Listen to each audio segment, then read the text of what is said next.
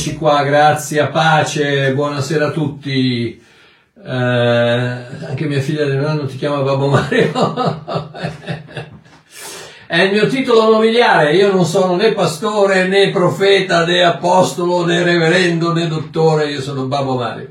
Il mio titolo nobiliare è Babbo Mario, gloria a Dio. Bene, Ragazzi, sono senza tutore, ritornato a posto come due mesi fa, gloria a Dio. Eh, quindi non c'è più niente, non c'è più tutore, non ci sono punti, sono andato a vedere il chirurgo, ha detto che va tutto bene, di non fare scemate,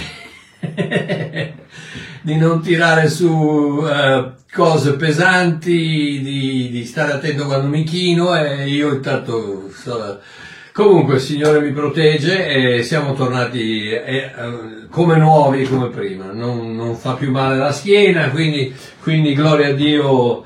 Eh, è stato un miracolo di chirurgia, ma è sempre stato un miracolo perché potevo andare a finire con, con sei viti nella schiena e invece mi hanno dato una grattata alle vertebre e sono nuovo, sono nuovo di zecca. Ok, prima di tutto voglio ringraziare tutti quanti di voi apprezzano i miei insegnamenti, incoraggiandomi ad andare avanti. Spesso si pensa che il predicatore, il pastore, il messaggero della buona novella sia sempre sulla cresta dell'onda, pronto a mettere in atto la chiamata di Dio nella sua vita, con un sorriso sul volto, non importa cosa possa succedere. E purtroppo spesso non è così, non so gli altri, ma io spesso ho bisogno di sapere che il mio sforzo serve a qualcosa. Sì, lo so che Dio mi reputa predicat- un predicatore di prima classe e che sono il suo figlio preferito. lo so, ma qualche volta fa bene sentirselo dire da esseri umani in carne ed ossa. Quindi, grazie infinite dal profondo del cuore a tutti voi, e siete in tanti, che mi ringraziano per avergli presentato la meravigliosa grazia di Dio e averli aiutati a tirarsi fuori dal religionismo. Le vostre parole di incoraggiamento sono come un balsamo per me, che mi, che mi aiuta ad andare avanti. Ok, ma Marchiò non dovresti fare ciò che fai unicamente per la gloria di Dio? Indubbiamente, ma proprio come voi, Babbo Mario non è immune alle delusioni e allo sconforto e ogni tanto una parola di sostegno fa proprio bene. Quindi, nuovamente, grazie. Ok, mi raccomando, condividete questo video e partecipate al Ministero di Bosco come potete. Grazie. Mercoledì scorso, mercoledì della settimana scorsa, abbiamo iniziato una nuova serie intitolata Le vie del Signore. Oh, continuiamo stasera con la terza e ultima puntata. Quindi ricapitoliamo. Fino dall'alba del tempo l'uomo ha cercato di crearsi un Dio che gli somigliasse. Nell'Olimpo greco-romano, ad esempio, gli dei si sposavano, facevano figli, si vendicavano, si tradivano tra di loro, si infuriavano, mentivano e serbavano rancore, proprio come facciamo noi. Guarda quanti, che Dio vi benedica, grazie a tutti che mi, mi, mandano i commenti, grazie di cuore, non potrò mai ringraziarti tanto, troppo per quello che hai fatto, grazie, grazie, grazie, grazie, grazie. E questi dei si, si, si comportano, si comportavano proprio come facciamo noi, praticamente avevano tutte le caratteristiche dell'uomo, perché? Perché erano state create dall'uomo Jupiter, eh, sì, Jupiter, Giove, Marte, Mercurio, Venere, Af- Afrodite eh, e tutti gli altri, Icaro e tutti gli altri, non è, chiaramente non esistono, sono, sono una, una, una, una, cosa che l'uomo si è inventato. E quindi si è inventato a immagine e somiglianza sua ed ecco perché si comportano allo stesso modo, gelosi, vendicativi, eccetera, eccetera. Oh, questo Dio creato a immagine dell'uomo è il Dio di tutte le religioni. Questo è il Dio dei totem e delle statue. Ecco perché Dio, eh, fin, dal, fin dai, dal, dal, Vecchio Testamento, dal libro del Deuteronomio, ha comandato di non fare statue e se non fosse per il, per la, la come si chiama, la, um, eh, um, il lenzuolo con la faccia di Gesù. Uh, vabbè, però se non fosse per quello non ci sarebbe un'immagine di Gesù, che poi sia vera o no, non lo so, ma se notate tutte le immagini, tutti i dipinti, i quadri di, che raffigurano Gesù, eh, sono tutti presi dalla, dalla Sacra Sindone, dalla Sacra Sindone. Perché? Perché non esiste un'immagine di Gesù. In effetti, il profeta Isaia dice che era così, um, così distrutto, così, che prima di tutto era come noi, ma poi era così distrutto che non, era, non raffigurava più neanche la faccia di un uomo. Cioè Gesù non era, non era particolarmente bello, non era particolarmente eh, robusto, non era particolare, era una persona come noi. Eh, eh era, era l'ultimo Adamo che rappresentava l'umanità. E il cattolicesimo è pieno di statue, di, di, di, di effigi, eccetera, eccetera. Perché? Perché quando non hai la fede, perdonatemi fratelli e sorelle cattolici, eh, quando non hai quel, quel senso di eh, sicurezza dentro di te che Dio esiste anche se non, anche se non lo dipingi, e allora devi, devi, mettere una statua, devi mettere, vedi che la gente va, va ai piedi della, della, della, della, statua della Madonna, accende le candeline, no? no. Cioè devi avere un posto, devi avere un qualcosa su cui focalizzarti per poter credere. E invece no, invece no, eh, le, le, statue Dio non le vuole. Eh, eh, quello è il, Dio, è il Dio che ha bisogno di essere analizzato, contenuto, spiegato, esaminato. Il Dio del do ut des, il Dio a nostra immagine e somiglianza, Dio ha formato l'uomo, ma Dio non è uomo, non ragiona come un uomo, non reagisce come un uomo, non si comporta come un uomo. Le vie del Signore sono diverse, ma molto diverse dalle vie dell'uomo. Non possiamo usare i nostri parametri umani nel rapportarsi con Dio e questo è l'errore che fa il religionismo e ha sempre fatto e che farà per sempre il religione. Perché? Perché suppone che Dio pensi come noi, reagisca come noi, si comporti come noi e quindi il religionismo si rapporta con lui adeguatamente. Ad esempio, il religionismo pensa che Dio ami condizionatamente, come ama l'uomo. L'uomo ama sempre che eh, ti comporti bene, sempre che eh, fai quello che dico, sempre che sei bella, sempre che sei sexy, sempre che sei cucini bene, sempre che eh, vai a, hai un bel lavoro e porti a casa i soldi, sempre che l'amore, ha, l'amore dell'uomo ama sempre che, mentre invece l'amore del, di Dio è incondizionato. Il religionismo pensa che Dio valuti e remuneri le persone a seconda del loro merito, come fa l'uomo.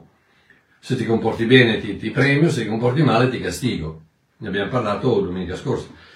E perdoni allo stesso modo in cui perdona l'uomo. Parleremo stasera, ma non è così. C'è una differenza basilare tra le vie del Signore e le vie dell'uomo. Isaia 53, Isaia 53,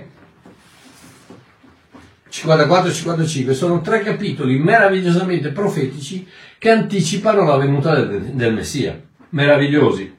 Se avete tempo leggeteli perché eh, parla del... De, eh, sembra, sembra, di vedere eh, Gesù sulla croce, perché è come il Salmo 22, ci sono tantissimi capitoli profetici che parlano proprio del Messia, di Gesù Cristo. E, e, e, se tu chiedi a un ebreo, a un giudeo di oggi, di chi parla Isaia 53, cambiano discorso perché non sanno, non, non, non hanno una risposta, perché questa è chiaramente la descrizione del Messia. Ma vediamo la differenza, consideriamo solo un paio di versetti e vediamo la differenza basilare che esiste tra Dio e noi nell'amare, nel remunerare, che l'abbiamo già fatto mercoledì scorso, domenica scorsa, e nel perdonare che facciamo stasera. Vediamo 54, 8 e 10. Dice, con un amore eterno avrò compassione in te, dice l'Eterno, di te, dice l'Eterno, il tuo Redentore. Con un amore eterno, ed ecco, ed ecco immediatamente che la parola eterno distrugge qualsiasi condizione legata all'amare. Perché se l'amore è eterno vuol dire che non può cambiare non importa quello che fai. E qui casca l'asino, casca l'asino del religionismo, perché il religionismo ti dice Dio ti ama sempre che, e invece Dio ti ama anche se.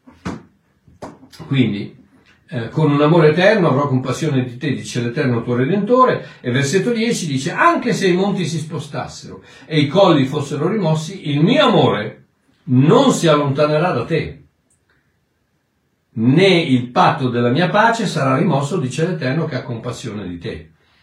Eh, il patto di pace è eh, eh Brit Shalom, scusatemi, eh, la Bibbia ha fatto mm, una cosa, ok. eh, Brit Shalom che vuol dire eh, il patto della mia pace, che vuol dire quello che io ho deciso di fare quando Gesù è andato sulla croce, che la, la, la, la pace del Signore è scesa su tutti gli uomini. La pace, la buona volontà, il, buono, il buon desiderio dell'uomo è scesa su tutti, su tutti gli uomini. Abbiamo, vediamo quello in Luca 2,14 all'annuncio del, dell'angelo ai pastori. Pace sulla terra, eh, ed è questo. E, e poi veniamo, andiamo avanti per vedere, quindi questo è l'amore, l'amore che Dio ama eternamente, senza, senza condizioni, senza, senza clausole, senza... Dio ama perché Dio è amore, non perché tu sei amabile, ma perché Lui è amore. E questa è la, è la, è, è la, la menzogna tremenda del religionismo. Da tutto e per tutto, in qualsiasi religione, qualsiasi religione, eh, Dio ti ama eh, sempre che tu ti comporti bene non importa quale, quale, è, dal cattolicesimo all'islam, al buddismo, al eh, Confucio, induismo, da qualsiasi parte, Dio, Dio ti, ha, ti ama, per modo di dire, Dio ti accetta sempre che tu porti i, debiti sacrifici, ti comporti bene, fai le, fai le preghiere speciali, eh, vai a fare il pellegrinaggio a Mecca, vai, eh, tutte quelle cose che devi fare perché Dio ti possa accettare, perché non ti può amare, perché c'è solo un Dio che può amare ed è il nostro Dio, il Dio, de, il Dio del, del cristianesimo, il Padre di Gesù Cristo, o Gesù Cristo impersonificato, lo Spirito di Dio. Quindi andiamo avanti in, in versetto 55, quindi questo è l'amore. Adesso vediamo il, eh, la rimunerazione o la valutazione o la grazia. Eh, 55 versetto 1 dice, O voi tutti che siete assetati, venite alle acque, e voi che non avete denaro, venite, comprate e, mangiare, e mangiate. Sì, venite e comprate senza denaro e senza pagare, vino e latte. E questa è la remunerazione di Dio. La remunerazione dell'uomo è vieni, vieni pure, vieni, vieni a comprare il, il latte, la, paga eh, non, c'è niente, non, c'è niente, di gratis. Um, c'è, un, c'è, un, detto in inglese che dice there are no free lunches, non ci sono, non ci sono, non ci sono uh, pasti g- gratuiti, cioè in altre parole qualsiasi cosa fai, ottieni, te la devi guadagnare. E quello è il ragionamento dell'uomo. Ritorno al fatto che il religionismo, qualsiasi religione pensa così, Dio risponde a quello che fai tu. No, no, Ecco qui il, il, profeta che dice venite, venite a, venite a, comprare senza soldi, venite a prendere, venite a mangiare, venite a bere senza soldi. Non avete bisogno di soldi, o i soldi non mi servono. La grazia dona senza chiedere niente. Ehm, perché spendete denaro per ciò che non è pane, il frutto delle vostre fatiche, per ciò che non sazia? Ascoltatemi attentamente, mangerete ciò che è buono, l'anima vostra gusterà cibi succulenti, quindi chiaramente qui non sta parlando di cibi fisici, perché sta parlando dell'anima, qui sta parlando della grazia, della compassione. Eh, porgete l'orecchio e venite a me, ascolta, ascoltate, l'anima vostra vivrà. E io stabilirò un, con voi un patto eterno, secondo le grazie stabili promesse a Davide. Quindi abbiamo, già parlato, quindi va bene. Quindi stasera invece vediamo versetto 7 che dice Lasci l'empio la sua via e l'uomo iniquo i suoi pensieri e ritorni all'Eterno che avrà compassione di lui e al nostro Dio che perdona largamente. E qui vi ho spiegato che la parola largamente eh, deriva dall'ebreo ravah, che vuol dire che ha la radice in moltiplicazione cioè praticamente largamente vuol dire continuamente, moltiplicatamente, proprio come, proprio come Gesù ha detto a Pietro di, di, di, perdonare, vi ricordate, 70 volte 7, cioè la 70 volte 7 sono 490 volte al giorno, 490 volte al giorno in, in, in 20 o in, in 16 ore che uno è sveglio, è una volta ogni 2-3 minuti.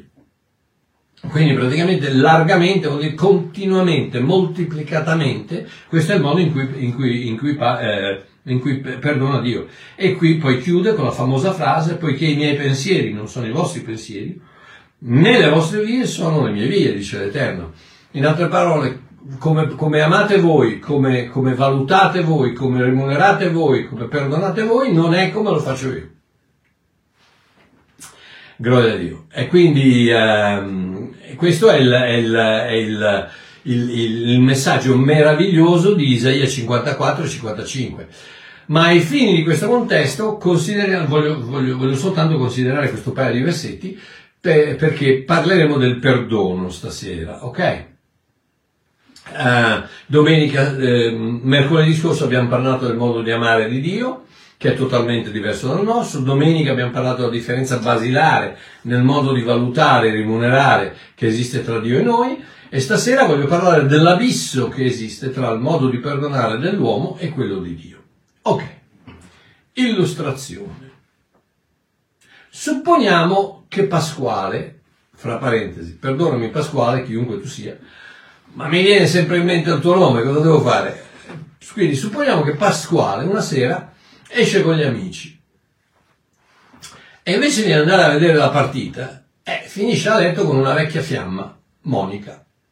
Sua moglie, Concettina, viene a saperlo e scoppia al finimondo. Piatti che volano, insulti, lacrime, urla e minaccia a non finire finché Pasquale riconosce il suo errore e chiede alla moglie di fare la pace. Oh. Ora, cosa richiede Concettina a Pasquale prima di considerare, seppure lontanamente, la possibilità di scusare suo marito? In altre parole, cosa deve fare Pasquale prima ancora di iniziare le negoziazioni, prima ancora di iniziare le, di trattare questo, questo perdono? Cosa deve fare? Concettina richiede quattro cose. Primo, una supplica di perdono. Perdonami Concettina! Possibilmente in ginocchio, meglio se con lacrime e insulti autoinflitti. Sono un disgraziato, sono un buono a nulla, perdonami Concettina! Ok? Due, prima, quindi, prima una supplica di perdono. Secondo, una promessa sincera di ravvedimento è un patto, meglio se accompagnato da giuramento, di non farlo più.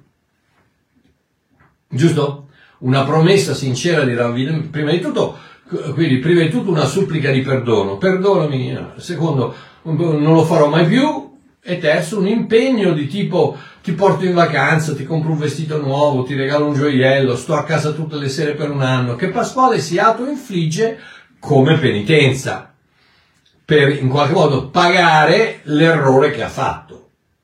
Giusto?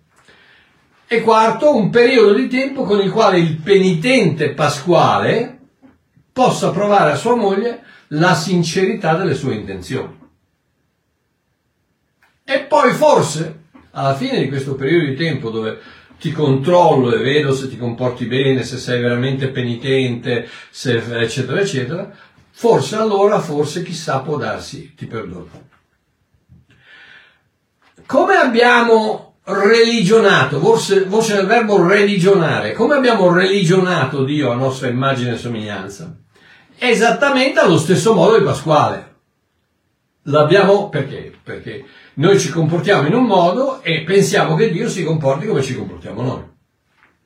Quindi, prima di tutto, uno, dobbiamo supplicare Dio di perdonarci con un'intensità di emozioni che varia dal cattolico, dove non gli passa manco per la testa, lui va a fare la confessione, ego te absolvo, in Padre, del Figlio e Spirito Santo, e buonasera, e non importa se sei un mafioso, non importa se sei un... Ho visto, ho visto un, fi, un, un film proprio ieri sera, eh, di, eh, con Robert De Niro eccetera eccetera dove, dove lui era un, era un killer eh, della mafia e, prima siccome si, aspettava di morire fra un, paio di mesi, un anno ha fatto la confessione, il prete gli ha chiesto, dice, senti qualcosa? Dice, non sento niente, ma non, non puoi neanche provare a sentire del rimorso? Dice, no, niente. Vabbè, dice, vabbè, eh, diciamo di un'Ave Maria, l'Ave Maria, poi dice, ego ti absolvo e, e buonasera. Quindi, eh, eh,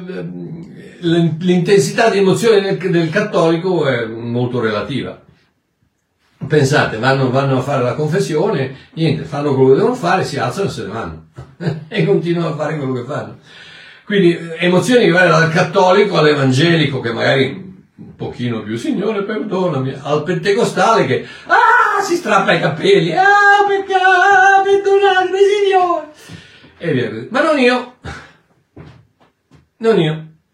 Io quando, quando ho chiesto a Dio di, di, a Dio di aiutarmi, il lontano 2 febbraio 1982, eh, tanti di voi lo sapete, eh, non ho supplicato, non ho chiesto a Dio di perdonarmi, perché non pensavo di dover essere perdonato. Ho detto a Dio soltanto, Dio non so se esisti, ma se esisti aiutami. E farò qualsiasi cosa mi chiedi. Quindi, eh, in, non ho chiesto a Dio di perdonare, quindi, e, Dio mi ha perdonato. Quindi, vedi che la, la, la, Pasquale Concettina, riportato a Dio e a noi, non funziona. Dobbia, quindi, ma, ma, il modo dell'uomo si, che crea questo Dio a sua immagine e somiglianza, quindi dobbiamo supplicare Dio di perdonarci. Numero due, dobbiamo promettere a Dio che non lo faremo più. Anche se sia Dio che noi sappiamo benissimo che domani lo rifaremo. Dobbiamo promettere, questo, questo è il modo in cui i, i, i, cristiani vanno da Dio. Ti prometto che non lo farò più, ti prometto che non lo No, no, non puoi promettere niente perché non, sai una, non, non sei capace a non farlo più. L'unica cosa che puoi fare è aiutami Signore a non farlo più. Ma non puoi promettere a Dio di non farlo più perché non, non puoi non farlo più. Eppure questo è il modo in cui eh, come Pasquale con Concetino, Concetino, lo faccio più, Concetino, lo faccio più, lo faccio più. Eh, quando mai Pasquale? Passa, passa un'altra signorina col, col sederino così e patatam un'altra volta. Eh, Pasqualino. Eh, scusa Pasquale, non so chi sei, ma... Eh, quindi non, dobbiamo promettere a Dio che non lo faremo più. Numero tre, dobbiamo infliggerci una penitenza.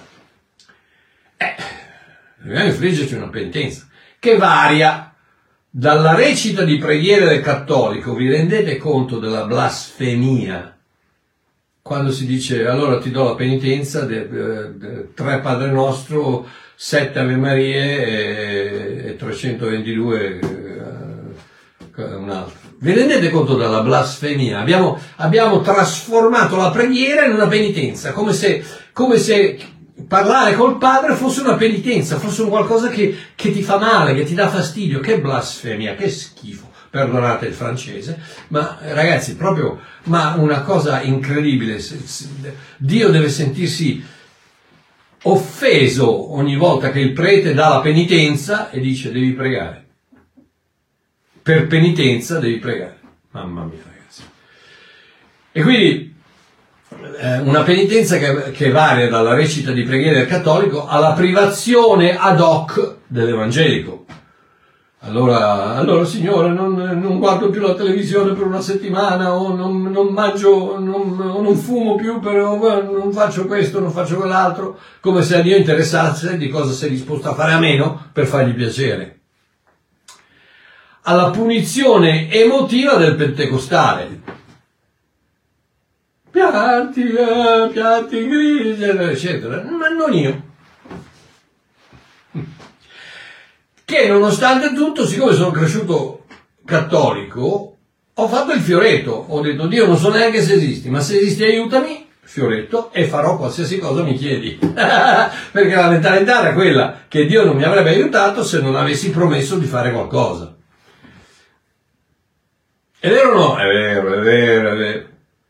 E la quarta, l'ultima, come Pasquale con Concettina, dobbiamo renderci conto che fin quando non abbiamo provato a Dio la serietà delle nostre intenzioni, la sua faccia ci è nascosta. È vero o no? È vero no che allora devi, devi pentirti, però devi provare a Dio che ti sei pentito.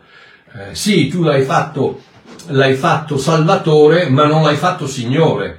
Se Lui è Signore, tu devi fare quello che Lui ti dice, altrimenti la sua faccia è voltata e non è come è seduto sulla sedia del barbiere, no? Allora ti comporti bene, ti guarda, non ti, non ti comporti bene, si gira, no? Eh, cose da pazzi, cose da pazzi. Eh, beh, nuovamente, come prova, io no, non io. Non io, perché io non ho promesso niente, non mi sono pentito di niente, non ho promesso niente, ho, le, ulti, le, uniche lacrime che ho versato erano per me, non per lui, per me, perché io stavo morendo, ero a poche ore dal suicidio e c'avevo i demoni che mi stavano trapanando il cervello, che stavano lottando per fermarmi perché, perché eh, eh, eh, in qualche modo sentivano, sapevano che se Babbo Mario avesse dato la sua vita a Cristo sarebbe diventato un fanatico come era un fanatico prima per il diavolo, sarebbe diventato un fanatico. Quindi cercavano di bloccarmi in tutto il modo, in tutti i modi, e io non ho, non, non, non ho, detto niente, non ho promesso niente a Dio. no, ho detto, Dio non so neanche se esisti, ma se esisti aiutami e farò qualsiasi cosa mi chiedi, il fioretto cattolico.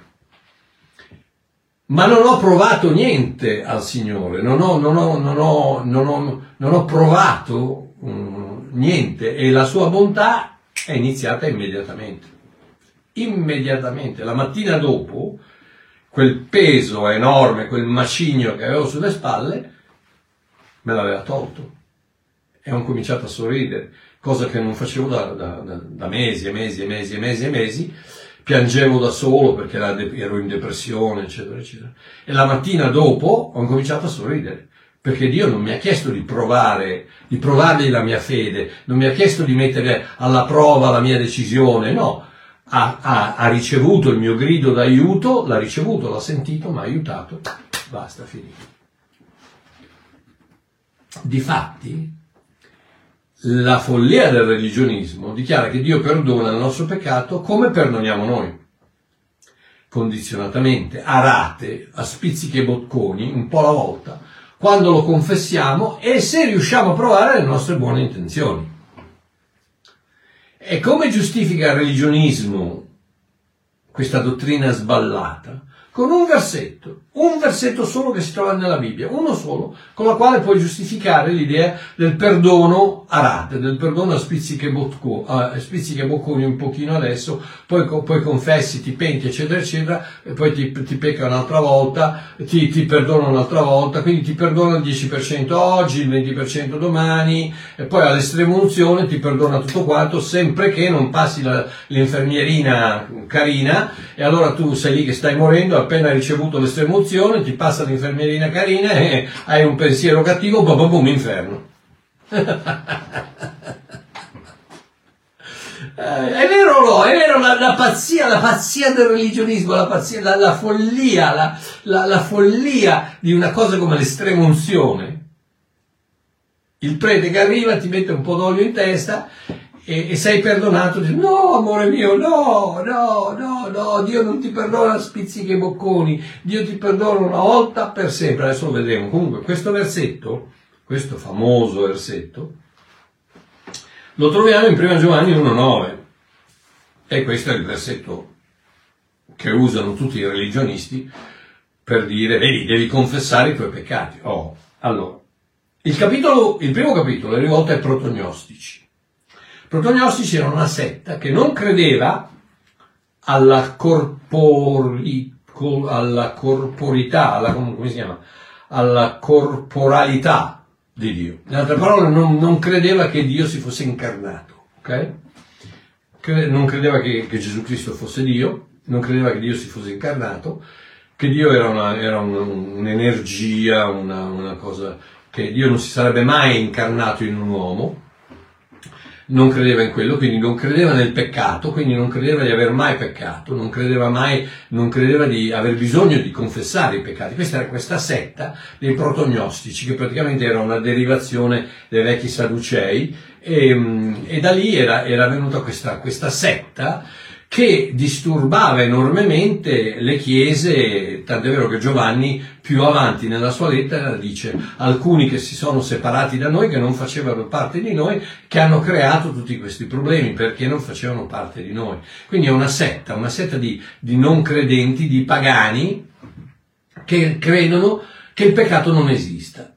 Ed ecco che Giovanni si rivolge a loro dicendo che cosa? Ad esempio, eh, versetto beh, dei primi tre versetti, quello che era dal principio, quello che abbiamo udito, ricordatevi che non credevano nella corporalità di, di Dio, quindi che noi abbiamo udito, quello che abbiamo visto con i nostri occhi, quello che abbiamo contemplato e che le nostre mani hanno toccato nella parola della vita. In altre parole, abbiamo toccato un corpo, abbiamo toccato un qualcosa di solido nella parola della vita. Um, e la vita è stata manifestata, noi l'abbiamo vista e ne rendiamo testimonianza e vi annunciamo la vita eterna che era presso il Padre che è stata manifestata a noi. Quello che abbiamo visto e udito, noi ve lo annunziamo, adesso state a sentire, affinché anche voi abbiate comunione con noi. Vedi che non sta parlando a cristiani? Vi annunziamo queste cose affinché vo- anche voi possiate avere comunione con noi, noi che siamo cristiani, quindi voi non avete comunione con noi, perché? Perché non siete cristiani. E la nostra comunione è col Padre e col Figlio Gesù Cristo. Quindi se voi non avete comunione con noi, non avete comunione col Padre e col Figlio Gesù Cristo. Quindi non siete cristiani. Perché? Perché siete prognostici. Siete dei pagani che non credono alla, alla alla incarnazione di Dio in Cristo Gesù, all'esistenza del peccato, eccetera, eccetera. Oh, quindi, ehm, poi continua, ma se camminiamo nella luce come egli è luce, abbiamo comunione l'uno con l'altro, il sangue di Gesù Cristo, suo figlio, ci purifica da ogni peccato. Se, se creiamo questa, questa comunione, il sangue di Cristo ci purifica da ogni peccato. Adesso, Versetto 8. Se diciamo di essere senza peccato, che è quello che appunto questi, questi, questi non miscredenti dicevano, se diciamo di essere senza peccato, inganniamo noi stessi e la verità non è in noi. E qui viene il famoso versetto 1.9. Se confessiamo i nostri peccati, egli è fedele e giusto da perdonarci i peccati e purificarci da ogni iniquità. Amore mio, se sei cristiano, sei già stato purificato da ogni iniquità. Leggi prima Corinzi 6, versetto 11, dove dice, ma voi siete stati santificati, ma voi siete stati lavati, ma voi siete stati giustificati, ma voi siete stati purificati attraverso lo Spirito di Dio in Cristo Gesù. Già fatto, voce del verbo, eravare quindi, questi sono persone che non credono di aver peccato. E Giovanni gli dice, ragazzi, se confessate i vostri peccati, se ammettete di avere peccato, Gesù vi perdona. Il sangue di Cristo vi purifica di ogni peccato e cancella ogni iniquità. Perché? Perché avete l'iniquità e avete il peccato finché non lo confessate. La base di tutto quanto è di dire a Dio ho bisogno di te. E se tu non credi che, che Dio non, se tu non credi che esista un peccato, non, non, hai bisogno di lui perché te la puoi cavare da solo. Eh, quindi 10, se diciamo di non aver peccato lo facciamo bugiardo e la sua parola non è in noi. Vi faccio un esempio, ok? Vediamo un attimino. C'è Pasquale un'altra volta, povero Pasquale. C'è, allora, qui, qui, a fianco a me, seduto qui, non lo vedete, ma qui seduto qui c'è Pasquale. Oh, Pasquale non crede che Dio si sia incarnato in Cristo Pasquale non crede che il peccato esista, quindi Pasquale dice di non aver mai peccato nella sua vita. Ehm, la verità non è in Pasquale. Se diciamo di essere senza peccato inganniamo noi stessi, la verità no. La verità non è in Pasquale. E la parola non è in Pasquale, versetto 10. Ora ditemi una cosa. Pensate che Pasquale sia un cristiano? No. Ha bisogno di fare che cosa? Ha bisogno di rendersi conto di avere bisogno di, di, de, de, dell'agnello di Dio, che, di avere bisogno di, di avere peccato, avere, di avere, fallito, eccetera, eccetera, e in qualche modo chiedere aiuto a Dio che lo aiuti, così, quindi confessando i suoi peccati e quindi accettando il perdono di Dio. Dopodiché nel capitolo 2 Giovanni parte e adesso si rivolge ai cristiani dicendogli figlioletti miei vi scrivo queste cose che, che ho appena detto a questi disgraziati affinché non pecchiate chiaramente eh, un padre che fida ai suoi figli e dice non, fate, non, non peccate, che, che, che, vi rovinate la vita. Non, non, non, lasciatevi, perché questi qui un'altra cosa che faceva questa setta è che andavano in giro a dire che non c'era bisogno della grazia, non c'era bisogno del perdono, non c'era bisogno di niente, perché potevi fare quello che volevi, potevi peccare quanto volevi, il peccato non esisteva. Ed è qui dove Giovanni si rivolge ai figlioletti e dice ragazzi non peccate, figlioletti miei non peccate. E seppure qualcuno ha peccato, adesso state a sentire la differenza fra gli altri e questi, e seppure qualcuno ha peccato, abbiamo un avvocato presso il Padre Gesù Cristo, il giusto. Egli è la propiziazione per i nostri peccati, non solo per i nostri, ma anche per quelli di tutto il mondo. Ne parleremo più avanti. Quindi andiamo avanti. Oh, quindi le vie del Signore la via del Signore per quanto riguarda il perdono è totalmente diversa. Questa è la base del, della dottrina del religionismo che dice dobbiamo, ogni volta che pecchiamo, dobbiamo confessare il nostro peccato. No, questo era persone che credevano di non aver mai peccato e Giovanni gli dice accettate il fatto che siete dei peccatori e accettate il perdono di Dio in Cristo Gesù una volta per sempre. Eh, tant'è vero che, la, che Colossesi, capitolo 2, versetto 13-14, dalla Bibbia della gioia, dice a causa dei vostri peccati e della vostra vecchia natura corrotta, di fatto voi eravate come morti. Non, non, non malati da essere guariti, no, morti, morti, morti. L'unica, l'unica eh, cosa che poteva farvi tornare in vita era il miracolo della nuova nascita della rigenerazione in Cristo Gesù, perché eravate morti. I morti non si pentono, i morti non confessano i loro peccati, i morti non possono fare niente se non essere morti. L'unica cosa che possono fare è quando si presenta a Dio e dice sono, sono disposto a farti un miracolo, li svegliano e, e, e Gesù gli chiede, gli chiede, ok, vuoi rimanere in vita? E dice sì. E pum, miracolo della nuova nascita. Quindi voi eravate morti, ma Dio vi ha fatto rivivere con Cristo e gli ha perdonato tutti i nostri peccati. Voce del verbo tuttare, tutti i nostri peccati. In qualsiasi linguaggio lo parli, in qualsiasi linguaggio lo, descrivi, tutti vuol dire tutti. Passati, presenti e futuri. Eliminando l'atto di accusa contro di noi.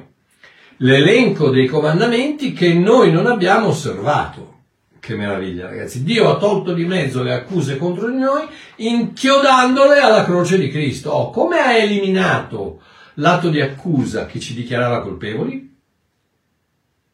Inchiodandole, pagando il debito della, della disubbidienza dell'uomo ai 613 comandamenti imposti dalla Torah con la sola valuta accettata dalla giustizia divina per il pagamento del peccato, il sangue dell'agnello. Non c'è altra valuta che può pagare per il, per, il, per il, debito del peccato che l'uomo ha verso Dio perché è un peccatore. L'unica valuta che può riscattare l'uomo è il sangue dell'agnello. Giovanni 1,29. Statemi a sentire, adesso vediamo, spero di, spero di riuscirvi a, a, a riuscire ad aprire un paio di cose. Giovanni 1,29. Il giorno seguente Giovanni vide Gesù che veniva verso di lui, Giovanni Battista, vide Gesù, eh, l'ultimo, l'ultimo, profeta del, del, Vecchio Testamento, vide Gesù che veniva verso di lui e disse, ecco l'agnello di Dio che toglie il peccato, nota bene, non i peccati, il peccato dal mondo, quindi la natura del peccato, l'essenza del peccato, l'agnello di Dio che toglie il peccato dal mondo, dal mondo, come dal mondo? Dal mondo? Sì, seguitemi un attimino, un attimino. Abbiamo appena letto il secondo versetto del capitolo 2 di Prima Giovanni, che dice, egli è l'espiazione la propiziazione per i nostri peccati, e non solo per i nostri, ma anche per quelli di tutto il mondo. Uè, qui Giovanni l'Apostolo, Giovanni qui l'Apostolo dice che non solo è la propiziazione, l'espiazione per i nostri peccati, ma anche per quelli di tutto il mondo. Perché? Perché l'agnello di Dio toglie il peccato dal mondo, quindi non solo da noi che abbiamo accettato, ma anche da quelli che non hanno accettato, da tutto il mondo, anche per quelli di tutto il mondo. Oh, adesso lasciatemi spiegare un paio di cose. Espiazione propiziazione è la parola greca ilasmos. E troviamo questa parola nella versione dei 70, che la versione dei 70 è, sono le scritture del Vecchio Testamento, dell'Antico Testamento, in greco, sono ancora precedenti, alcune precedenti ai manoscritti ebraici in greco, che sono questi 70 studiosi, hanno preso i manoscritti ebraici e l'hanno tradotto in greco. E quindi questa parola, eh, ilasmos, espiazione, propiziazione, eh, è la stessa parola che ritroviamo a riguardo del propiziatorio, ilasterion, ilasmos, ilasterion, propiziatorio, e, e, e dice questo. Farai anche un propiziatorio d'oro puro, la sua lunghezza sarà di due cubiti e mezzo, più o meno un metro, e la sua larghezza di un cubito e mezzo, più o meno 75 centimetri. Oh, l'ilasterion, che in ebraico è chiamato il caporet, eh, da capar, che vuol dire ehm, ehm, espiare, ehm, quindi questo, questo, sedile della misericordia era appunto un metro per 75 centimetri di oro puro con i due cherubini toc- le cui ali si toccavano e che guardavano e Pietro dice gli angeli si chiedono come mai, come fa Dio a perdonare l'uomo guardando che cosa? Guardando il sedile della misericordia, perché su quel ilasterion, su quel, su quel uh, propiziatorio veniva spruzzato il sangue del sacrificio ed era il sangue del sacrificio che permetteva al Padre di perdonare i peccatori. Chiaramente eh, Israele, Yom Kippur, il giorno dell'espiazione, quando il sangue del capro espiatorio veniva appunto eh, versato, spruzzato sul sedile eh, della, della, misericordia, sul, sull'Ilasterion. Oh, adesso. Dentro l'arca, perché il, il sedile della misericordia era sopra l'arca, ok? Eh, dentro, eh, dentro l'arca c'era, c'erano tre cose. C'era le, le, tavole dei comandamenti, che è un'ombra di Dio Padre, c'era la, la, il pentolino col, con la manna, che è un'ombra del, di Dio Figlio, perché lui dice io sono il pane della vita, e poi c'era la verga di Aronne che, che, che manifestava, soprannaturalmente manifestava i frutti. Vi ricordate la verga che faceva i frutti? E cos'è? Quella è l'ombra dello Spirito Santo. Quindi dentro l'arca c'era la, quella che si chiama generalmente la, la Trinità o la Divinità o la, in inglese si chiama Godhead, cioè la, il, il, questa divinità che viene presentata in tre sepa, separate personalità, ma le tre sono uno, ok? Padre, Figlio, Spirito Santo, tutti e tre sono Dio. E, e questo ilasterio nell'ombra di Cristo è l'ombra di Cristo perché soltanto attraverso il sangue versato su quell'elasterio, sul propiziatorio, eh, l'uomo poteva avvicinarsi a Dio. E Gesù stesso ha detto io sono la via, la verità, la vita, nessuno va al Padre se non attraverso me. Se non c'era quel, quel propiziatorio eh, ehm, col, col sangue del sacrificio sopra, nessuno poteva avvicinarsi a Dio. Tanto è vero che in 1 Samuele 6, quando i Filistei eh, catturano l'arca e poi la rimandano indietro con le due vacche eh, e il carro nuovo, eccetera, che va a finire a Beshemesh, eh, quando gli abitanti di Beshemesh guardano dentro l'arca del Signore senza passare per il sangue, la Bibbia dice il Signore colpì gli abitanti di Bessemes perché avevano guardato dentro l'arca. Dio non, non uccide gli abitanti di Bessemes, ma è come, è come quella macchinetta che, che per, per, ammazzare le zanzare che fa quella luce blu ultravioletta e ha la, la, rete elettrica intorno. Non è che la macchinetta va a, a uccidere le zanzare, ma le zanzare se si avvicinano eh, alla luce e toccano quella rete elettrica, e se ne vanno. La stessa cosa per un uomo che si presenta alla, alla totale perfezione di Dio imperfetto, quindi in se stesso e non in Cristo. Bzz. Ok, quindi senza passare per il sangue è morte. Oh, adesso state a sentire questo. Levitico 16, 14. Poi questo è Dio che dà istruzioni a, a Mosè di dire al, al sommo sacerdote. Poi prenderà del sangue del torello e lo spruzzerà col suo dito sul propiziatorio, sul propiziatorio. Spruzzerà con un po' di sangue col suo dito davanti al propiziatorio sette volte. Sette volte. Non c'è mai una, una, una, parola, un numero, una dichiarazione nella Bibbia che, non, ha, che non, ha, non si lega profeticamente. Gesù sulla croce ha pronunciato sette, sette cose prima di morire. E ogni volta che ha pronunciato, probabilmente ha sputato sangue dalla sua bocca. Quindi un'altra ombra del sangue che viene spruzzato sette volte sul propiziatorio, che è l'unico modo per presentarsi a Dio, che è Gesù Cristo. Ok, adesso vediamo se riesco a concludere. Ebrei 9, 11 e 12 dice questo. Cristo, essendo venuto come sommo sacerdote dei beni futuri, attraverso un tabernacolo più grande e più perfetto, non fatto da mano d'uomo, cioè non di questa creazione, qui sta parlando dell'arca, del, del, del sedile della misericordia, del propiziatorio eh, di tutto il tabernacolo, eh, Cristo entrò una volta per sempre nel santuario, non con sangue di capri, qui entrò nel santuario, non quello terreno, non, ma quello più grande e più perfetto, non fatto da mano d'uomo, quindi alla presenza di Dio si presentò con il suo sangue, non con sangue di capri e vitelli, ma col proprio sangue, avendo acquistato una redenzione eterna. Infatti, Ebrei 9:22 conferma che senza spargimento di sangue non c'è perdono dei peccati.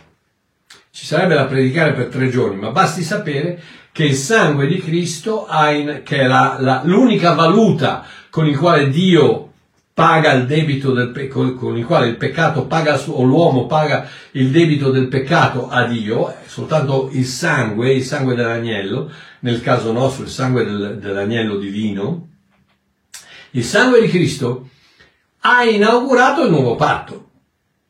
Matteo 26, 27, 28 dice, poi prese il calice, rese grazie e lo diede loro dicendo, bevetene tutti, perché questo è il mio sangue, il sangue del nuovo patto che è sparso per molti per il perdono dei peccati. E attraverso quel sangue il peccato è stato tolto, parola greca airo, da, da cui ricaviamo la parola aria, airo, volatilizzato, per molti. Molti chi? Eh, tutti quelli che ci credono. Tutti quelli che ci credono. Ed ecco perché Dio ci chiede di perdonare gli altri nel modo in cui lui ha perdonato, non nel modo in cui Concettina ha perdonato Pasquale, ma nel modo in cui Dio ci ha già perdonati in Cristo, perché il sangue è già stato versato, perché le sette volte sono sta- già state spruzzate, perché il propiziatorio Cristo è, è già stato, è, è, è, già diventato il propiziatorio. Attraverso il propiziatorio l'espiazione dei nostri peccati, non solo dei nostri, ma anche quelli di tutto il mondo. Uh, ragazzi, che bello.